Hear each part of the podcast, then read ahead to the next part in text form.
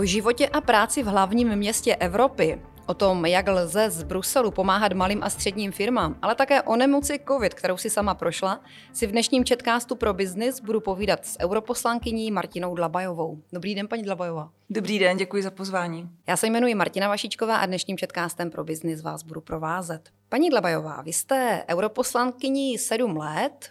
Poprvé jste se dostala do parlamentu v roce 2014, po druhé v roce 2019. Kandidovala jste jako nestraník na kandidátce za ANO. Proč jste se rozhodla jít do Evropského parlamentu? Tak já musím říct, že jsem k evropské politice měla blízko celý život, protože jsem studovala evropskou integraci, fakultu politických věd v Padově na univerzitě v Itálii a přímo jsem se zabývala vstupem České republiky do Evropské unie. I tím, že jsem hned po studiu začala v Itálii podnikat, pomáhala jsem italským firmám, které se dostaly na východní trhy a českým a slovenským firmám, které naopak směřovaly do Itálie, tak jsem viděla všechny ty roky, jak postupovala integrace v Evropě a jak jsme se my přibližovali k Evropské unii. Takže pro mě vlastně ten, tento životní téma bylo, bylo docela na snadě. Když tedy přišla nabídka na sklonku roku 2013, tak jsem asi chvilku váhala, protože samozřejmě člověk ví, že vstupem do politiky se mu změní celý život, ale uh, asi to rozhodnutí bylo, bylo jasné. Směřovala jsem uh, do těch vod, které mě bavily a je to vlastně na jedné straně i ta evropská integrace a na druhé straně podpora podnikání, které jsem si věnovala celý život před parlamentem a věřím, že se podpoře podnikání budu věnovat i po Evropském parlamentu. Je něco v Evropském parlamentu, co vás nadchnulo, překvapilo, nebo na druhou stranu, z čeho se tam zklamaná? Uh, já myslím, že to by bylo povídání delší než je tento podcast, ale uh, určitě mě zaujalo to, jak člověk může využít i uh, různé zkušenosti z různých kultur tím, že jsem vlastně celý svůj život prožila uh, mezi Českou republikou a v zahraničí, protože jsem měla sedm firm, každá byla v jiném členském státě Evropské unie, tak jsem věděla třeba, jak se podniká v těch státech, věděla jsem, jak se tam žije, jak lidé přemýšlí, takže i to umět propojit ty kultury, domluvit se třeba s ostatními europoslanci z ostatních zemí. To bylo velmi zajímavé a to mě překvapilo, jak to vlastně i jde, protože musíte najít i kompromis i v nějaké konkrétní legislativě na základě toho, co víte o těch lidech a co víte o jejich kultuře. Takže to je hodně zajímavé. Samozřejmě zklamání je na snadě říct, že je uh, někdy složitý byrokratický proces té legislativy, který je zdlouhavý. Já jsem byla z podnikání zvyklá, že by ty věci měly být rychlejší, že co rozhodnete, to se udělá, ale to samozřejmě v takovém legislativním moluchu, jako je Evropský parlament, uh, nefunguje. Uh, takže to je věc, na kterou jsem si musela zvyknout a musela jsem se naučit trpělivosti.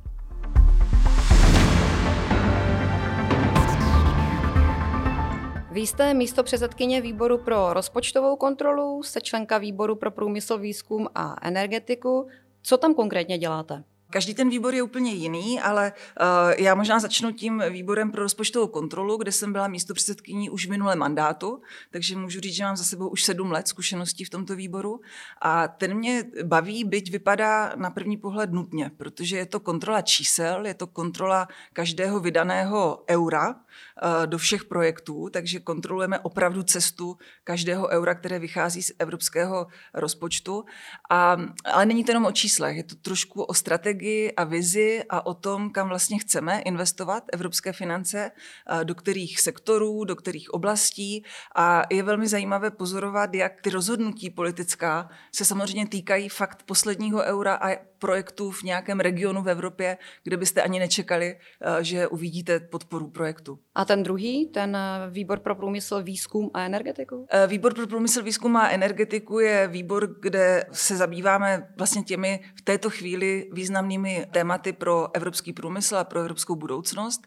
Na jedné straně je to nová evropská průmyslová politika, takže i to, jak bude vypadat Evropa, jak to bude s její soběstačností do budoucna, jak posílit evropskou průmyslovou výrobu, jak posílit malé a střední podniky, které jsou velmi důležité.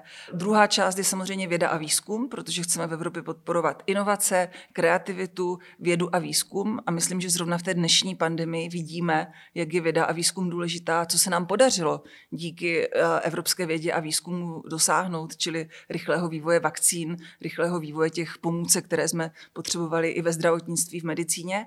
A ta třetí podoblast toho výboru je energetika, takže samozřejmě energetika energetika velké strategické téma do budoucnosti a s tím souvisí i celá ta kapitola zeleného dílu, takzvaného zeleného údělu pro Evropu, jak, jak by Evropa měla být udržitelná, jak by měla fungovat v budoucnu.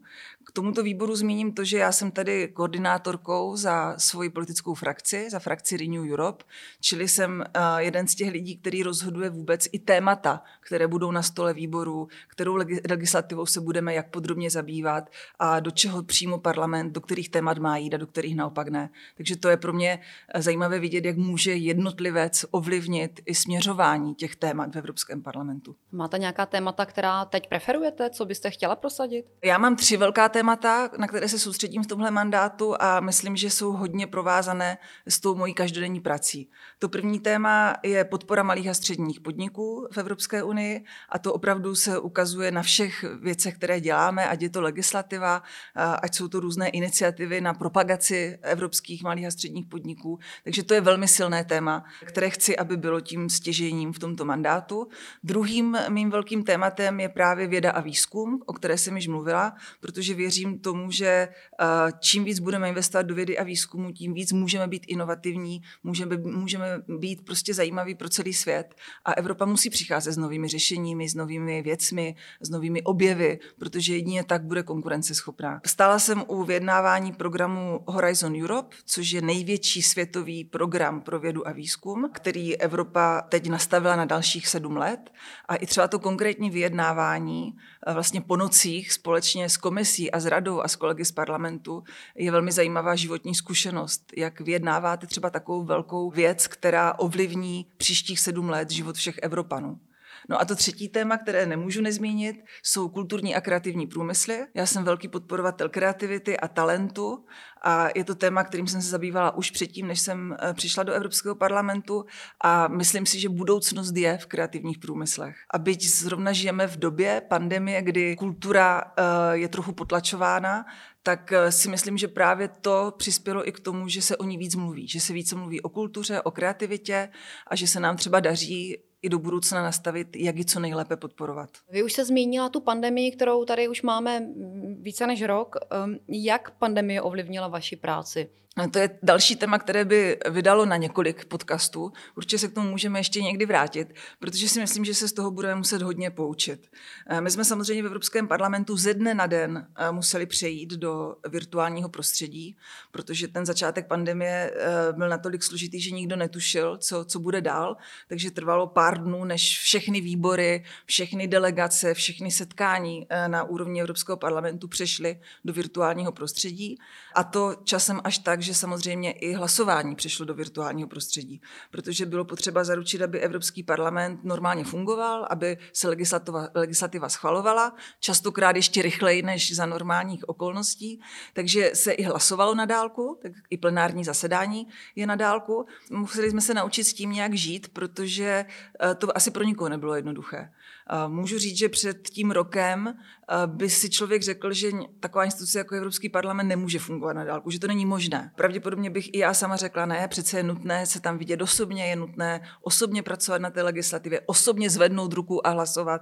Ale ono to tak není, nakonec se nám to povedlo a musíme si z toho vzít to nejlepší ponaučení do budoucna. Takže já si z toho beru spoustu technických ponaučení. Musela jsem se naučit pracovat s programy a aplikacemi, které jsem předtím neznala. Myslím, že v počítači mám něco jako 15 různých aplikací, takže před každým jednáním už nehledám tu konkrétní místnost v Evropském parlamentu, ale eh, hledám v hlavě, v které aplikaci budu pracovat. Potom samozřejmě spoustu manažerských ponaučení, protože musíte se naučit organizovat si svůj čas jinak, musíte vědět, které jednání jsou důležité, jak je propojit. Někdy se stane, že mám na dvou přístrojích dvě jednání zároveň, protože hold eh, těch jednání je opravdu od rána do večera hodně. A samozřejmě je to i otázka té týmové práce. Pro mě je důležité, že, jsme, eh, že mám kolem sebe silné lidi, kteří zvládají práci na dálku, protože i to je, je věc, která není tak samozřejmá a eh, z toho se budeme muset do budoucna taky poučit.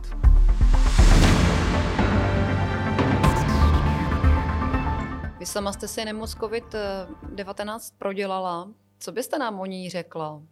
To, to je velmi citlivé téma, protože samozřejmě nikdo není na COVID připravený.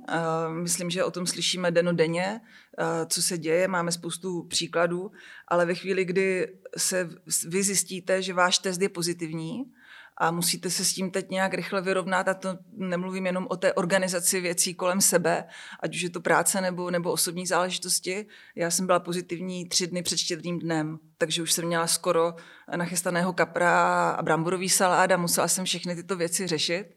Ale samozřejmě první věc je, že si musíte říct, co, eh, co dělat zdravotně. Já jsem ten covid neměla úplně jednoduchý, ten průběh byl složitý, 14 dnů, teplota 40 a mám pocit, že ještě dnes po třech a půl měsících, po čtyřech měsících skoro, jsem, jsem hodně unavená, hodně zničená a pořád cítím ještě nějaké důsledky. Takže já jsem měla takovou poučku a říkám to i lidem, kteří se na mě občas obrací, že jsou pozitivní a co mají dělat. To zajímavé, že si předáváme všechny ty informace, takže které vitamíny, které případně léky, co, jaký čaj pít a tak dále.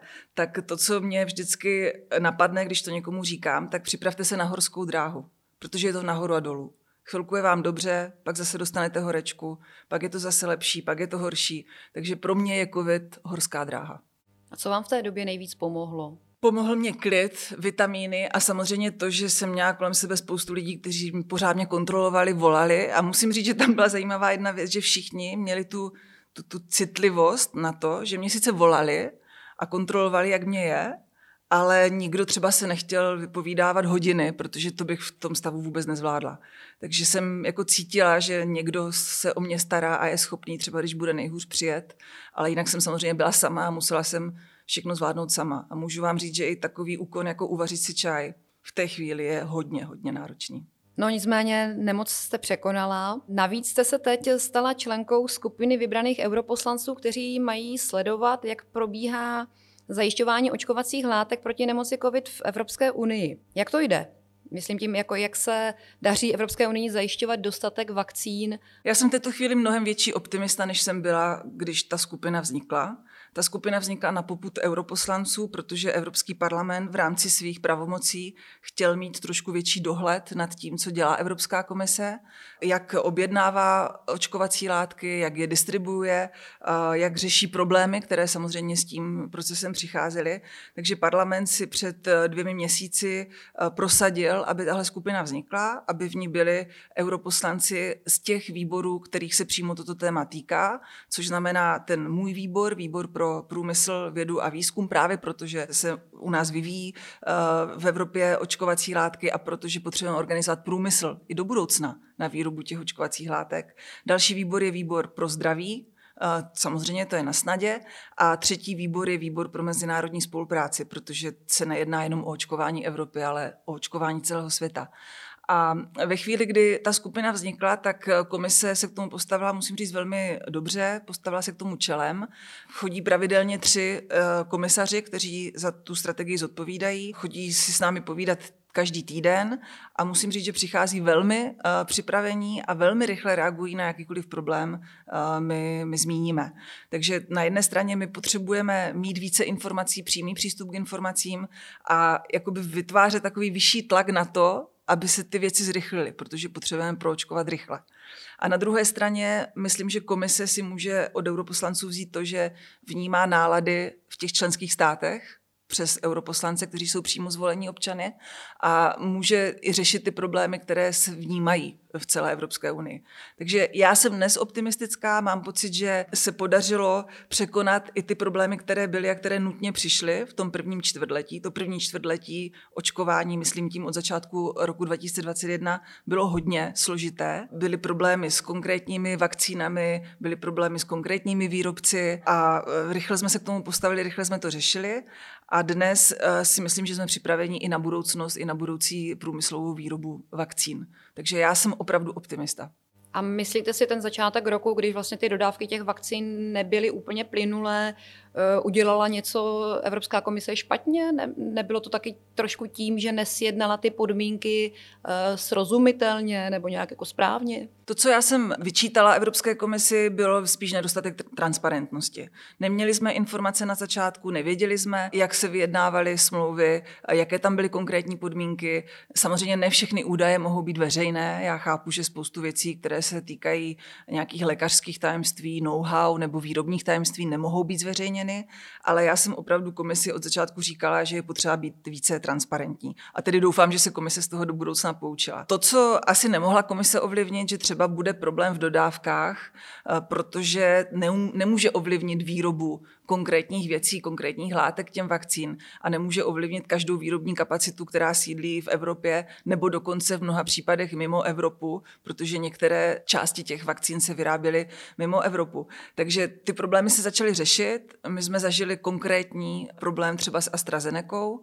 Komise ten problém řeší hodně tvrdě, hodně silně, jsem za to ráda a ve chvíli, kdy nebude vidět výsledek toho vyjednávání s výrobcem AstraZeneca, tak určitě sáhne i k právním krokům. A tohle je to důležité. Mezitím samozřejmě se podařilo to, že jsme získali dodávky vakcín od jiných výrobců, kteří pokryjou dodávky, které vypadly. A to si myslím, že je taky dobře, protože to, to pomůže potom i vůbec celé té důvěře v očkování. My potřebujeme udržet samozřejmě důvěru v očkování ze strany občanů Evropské unie. A jak se díváte na um, tendence některých států, které si pořizují vlas, uh, vakcínu vlastní cestou z Číny, z Ruska? Eh, nedívám se na to pozitivně, myslím si, že tento, tomu se říká dneska očkovací nacionalismus existuje a je potřeba jej tvrdě kritizovat, protože já jsem zastánce toho, že jedině ta společná evropská cesta byla správná a jedině ta nám může opravdu pomoci eh, v této situaci. A to myslím i do budoucna, protože už se dneska bavíme o nových smlouvách, o smlouvách druhé generace na příští roky, eh, na nové vakcíny, protože samozřejmě bude potřeba přeočkování. Takže já stále věřím, že ta evropská společná cesta je ta nejdůležitější a ta jediná tedy. Každopádně my musíme zajistit nejenom pro očkování v Evropské unii, ale i v celém světě. Když nebudou očkováni všichni, tak je to jako by nebyl očkován nikdo. A tohle bude pro nás velká výzva, eh, takže je to i spolupráce pro celou Evropu s tím uh, světem kolem. A věříte, že teda uh, zvládneme proočkovat aspoň teda Evropu? Já myslím, že zvládneme ty, ty čísla, které máme dneska na stole. Opravdu uh, vypadají, že by se nám mělo podařit proočkovat 70% evropské populace někdy v tom červenci. Takový cíl, který v Evropě máme, je někdy v polovině července, aby opravdu těch 70% bylo proočkováno. A myslím si, že i komise, i europoslanci dělají pro to všechno a, a samozřejmě tady bude velká, velká role členských států aby byli připraveni, aby to logisticky zvládli a aby vlastně ty zajištěné vakcíny uh, uměli proočkovat.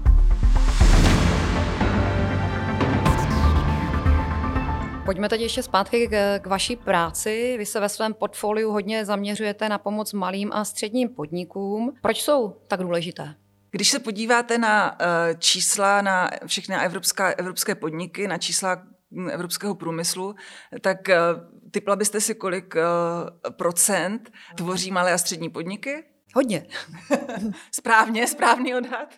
Malé a střední podniky eh, tvoří 99% všech podniků v Evropské unii. 99%. Takže já si myslím, že tohle je přesně to, proč by měly být tak důležité. Když to vezmete na uh, konkrétní čísla, tak je to nějakých 24 milionů společností, které zaměstnávají v tom soukromém sektoru dvě třetiny zaměstnanců. A to jsou prostě pro nás naprosto klíčové čísla a já ve chvíli, kdy jsem přišla do Evropského parlamentu, tak jsem sice vnímala, že kolegové politici, ať už europoslanci, ale vlastně všichni evropští politici, eh, mluví rádi o malých a středních podnicích, ale mluví o nich rádi v takových frázích, které už dnes mě připadají trošku otřepané. Řekněte mě materiál, kde byste nenašla větu malé a střední podniky jsou páteří naší ekonomiky. Já už jsem skoro na slovo páteř alergická, protože uh, je to sice pravda samozřejmě podle těch čísel, ale my musíme dělat konkrétní kroky, musíme dělat konkrétní podporu, která malým a středním podnikům pomůže, anebo minimálně, jak se říká česky, neházet jim klacky pod nohy. Takže já jsem se do toho snažila obout co nejvíce, co nejvíce to šlo a snažím se eh, na několika úrovních, ať už je to úroveň celoparlamentní v rámci toho, že předsedám eh, parlamentní skupině pro malé a střední podniky, nebo v rámci toho, že v rámci mé, nebo v rámci mé naší, naší politické frakce eh, Renew Europe jsme založili skupinu poslanců, kteří se zasazují o to, aby se zohlednili malé a střední podniky v každé legislativě, kterou máme na stole. Je několik těch úrovní a tam chceme všude, aby malé a střední podniky měly konkrétní podporu, aby se na ně nezapomínalo a aby to nebylo jenom o jedné větě, kterou si vsunete do projevu. A na co teď v současné době Evropský parlament tlačí nejvíc tady v té oblasti? Samozřejmě je to teď otázka té situace po pandemii, je to otázka toho, jak se z krize dostat, jak udělat naopak z krize příležitost pro podporu malých a středních podniků. A my chceme, aby byla jasná strategie, nejenom krátkodobá, toho, aby se ty podniky rychle krátkodobě z té pandemie dostaly, ale i dlouhodobá, co Evropa opravdu chce dosáhnout a jak toho chce docílit. Chceme, aby u každé legislativy byly takzvané testy na dopady na malé a střední podniky. Na to se někdy zapomíná. Někdy máme spoustu úžasných myšlenek, které vkládáme do našich parlamentních usnesení a pak i do legislativy, ale zapomínáme na to, že to třeba bude likvidační pro malé a střední podniky, protože to je obrovská byrokratická administrativní zátěž. A takže nám jde o to, aby hlavně dopadové studie byly poctivě dělané a aby opravdu byly dělané u všech návrhů, které prochází parlamentem. Chceme, aby byl fungující jednotný trh, protože jenom fungující jednotný trh pomůže těm malým eh, podnikům v Evropě prosperovat. Nesmí být žádný protekcionismus na vnitřním trhu. Bohužel i těchto případů máme za poslední roky docela dost. Protekcionismus existuje, eh, některé státy s ním přicházejí častěji než jiné a musíme samozřejmě na to včas upozorňovat a, a musíme chránit náš vnitřní trh a to, aby podniky mohly bez problémů fungovat eh, z České republiky do Německa, do Francie, do Itálie a zpět. Já dnes mám před sebou takový velký úkol, protože bych chtěla, aby se komise zodpovídala za všechny kroky, které dělá pro malé a střední podniky. A chci toho dosáhnout tak, že by komise měla jednou ročně přijít na plénum a zodpovídat se europoslancům, co se povedlo a co naopak se nepovedlo a kde je potřeba posílit ty aktivity. Mám podporu předsedkyně Evropské komise Ursuly von der Leyenové. Ta s tímto návrhem souhlasí, hledáme jenom možnost, jak to co nejlépe udělat a mělo by to být něco, tak jak se dělá každoročně projev o stavu Unie, tak by to měl být projev o stavu malých a středních podniků v Evropě. To si kladu jako svůj velký cíl a myslím si, že by to měla být právě i příležitost dnešní doby, kdy malé a střední podniky trpí tou pandemí a trpí tou ekonomickou krizi, která s ní souvisí a proto jim musíme dát šanci a příležitost eh, aby, aby se mohli co nejrychleji z toho zpamatovat. Takže ze strany Evropské komise není žádný problém, podporují vás? Podporuje mě eh, vedení eh, Evropské komise. Samozřejmě tam máte spoustu různých úřednických úrovní a je potřeba zjistit, jak to co nejlépe udělat. Kdo se bude opravdu zodpovídat? Přijde přímo předsedkyně Evropské komise? Já bych samozřejmě byla ráda, protože tam máte tu nejvyšší záruku, že potom ty kroky se promítnou úplně všude. Ale jako Evropská komise je hodně velký aparát, je tam hodně generálních ředitelství a každý prostě dělá nějakou svou práci a podle mě zrovna ta podpora malých a středních podniků musí jít napříč všemi těmi ředitelstvími. Nemůže být jenom nějaká jednorázová, jenom pod jedním odborem, ale musí jít napříč.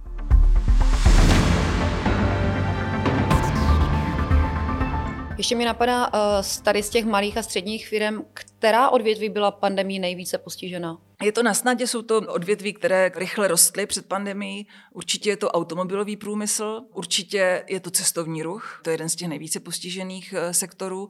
A právě i ten uh, obor, kterým se já zabývám, kulturní a kreativní průmysly. To jsou zrovna ty tři nejvíce postižené. A tam samozřejmě se ta podpora směřuje hodně. Eh, myslím, že to je vidět na různých příkladech kolem nás. A jde i o to naučit ty firmy nějakou flexibilitu a možnost se třeba rychle přiorientovat na nějaké inovativní řešení. Třeba v tom automobilovém průmyslu se to hodně rychle stalo. Eh, určitě jsme si mohli všimnout, že některé firmy, které měly tu myšlenku, měly nějakou tu kreativitu, talent, inovaci navíc, tak třeba se přiorientovali a začali eh, rychle vyrábět pomůcky, které byly potřeba v době pandemie. A, a myslím si, že zrovna tohle je velká, velký bod navíc těch malých a středních podniků, protože to opravdu umí. Umí být flexibilnější. Nic proti velkým podnikům, ale samozřejmě malý a střední podnik rychleji zareaguje i na změnu výroby. A, a toho si myslím musíme vážit. A co říkáte na takové ty záchranné plány eh, Evropské unie? Neobrátí se to možná proti nám v budoucnu? Myslím, že když to budeme mít dobře naplánováno a budeme mít jasnou vizi, kam chceme dojít, něco jako já vždycky říkám, něco jako business plán. Musíme vědět, kam chceme dojít a podle toho dělat ty konkrétní kroky. Takže ta, ta pomoc, kterou jsme odhlasovali, která teda mimochodem je zajímavým příkladem, že i Evropský parlament umí být rychlý a flexibilní protože jsme museli eh, ty plány obnovy eh, na, různých, na různá témata v různých krocích rychle odhlasovat a museli jsme být velmi flexibilní. Tam nešlo čekat roky, jako trvají některé procedury naopak, které opravdu jsou roky zablokovány. Takže jsme byli velmi flexibilní a schválili jsme vlastně tak velkou pomoc, že to je úplně bezprecedentní. Teď je otázka, jak se k tomu postaví jednotlivé členské státy, jestli budou mít tu svoji vizi a jestli budou vědět přesně, kde chtějí tyhle finance uplatnit a potom si myslím, že by to fungovat mohlo, protože nejde jenom o to rychle teď krátkodobě pomoci firmám, aby se z toho dostali, ale musí se zachovat, nemůžeme pustit zřetele ty dlouhodobé cíle. Tak uvidíme, jak to jednotlivé státy zpracují. Ještě měla byste nějaký konkrétní příklad, eh, já nevím, klidně třeba v, té, v tom kreativním průmyslu, kde vy jste konkrétně pomohla, nebo kde, kde třeba vaše konkrétní pomoc pomohla Eh, těm malým podnikům. Tak to je hezké ptát se politika na konkrétní pomoc. Eh, já myslím, že tohle je zajímavá naše disciplína, jak vysvětlovat, jak konkrétně pomůžete. To, že zvednete někde telefon a, a, a někde prostě pomůžete, aby se některé věci prosadily, je jedna věc. Ale já si myslím, že ta nejdůležitější pomoc ze strany politiků je, aby nastavili nějaké prostředí, které prostě potom je pro ty podniky důležité. To, co já bych přála malým a středním podnikům, aby měli stabilní, jasné, předvídatelné legislativní prostředí, aby se k ním stát choval minimálně slušně, stejně jako sám k sobě, protože i tohle je velmi důležitá věc. A aby prostě se jim nastavilo uh, takové prostředí, kde se nebudou moci bát začít třeba s něčím novým nebo s nějakou novou výrobou nebo s něčím úplně inovativním. Takže já jsem se snažila udělat třeba konkrétně pro ty kreativní průmysly to, že už před sedmi lety, když jsem přišla do Evropského parlamentu, tak jsme si vytyčili jako cíl se skupinkou kolegů, že chceme, aby kreativní průmysly měly své jasné místo v rozpočtu Evropské unie. Což před sedmi lety vypadalo jako nemožné. Ale dnes máme v rozpočtu podkapitolu kulturní a kreativní průmysly a víme, že s těmito financemi mohou eh, kreativní podniky počítat. Samozřejmě tam jsou různé typy podpory, různé typy výzev, které přicházejí. Ale to, že nazvete politicky podkapitolu eh, kreativní průmysly, je velmi silný politický signál. To, to, to jako politik dáváte najevo, že s tímto sektorem počítáte a že s ním chcete počítat do budoucna, protože ty plány jsou na sedm let dopředu. A tohle si myslím, že je velmi konkrétní věc. Pak ty konkrétní pomoci, které uh, jsou v té naší práci v Evropském parlamentu, je to, že třeba i někdy po mnoha, mnoha hodinovém jednání změníte půlku věty v nějaké legislativě.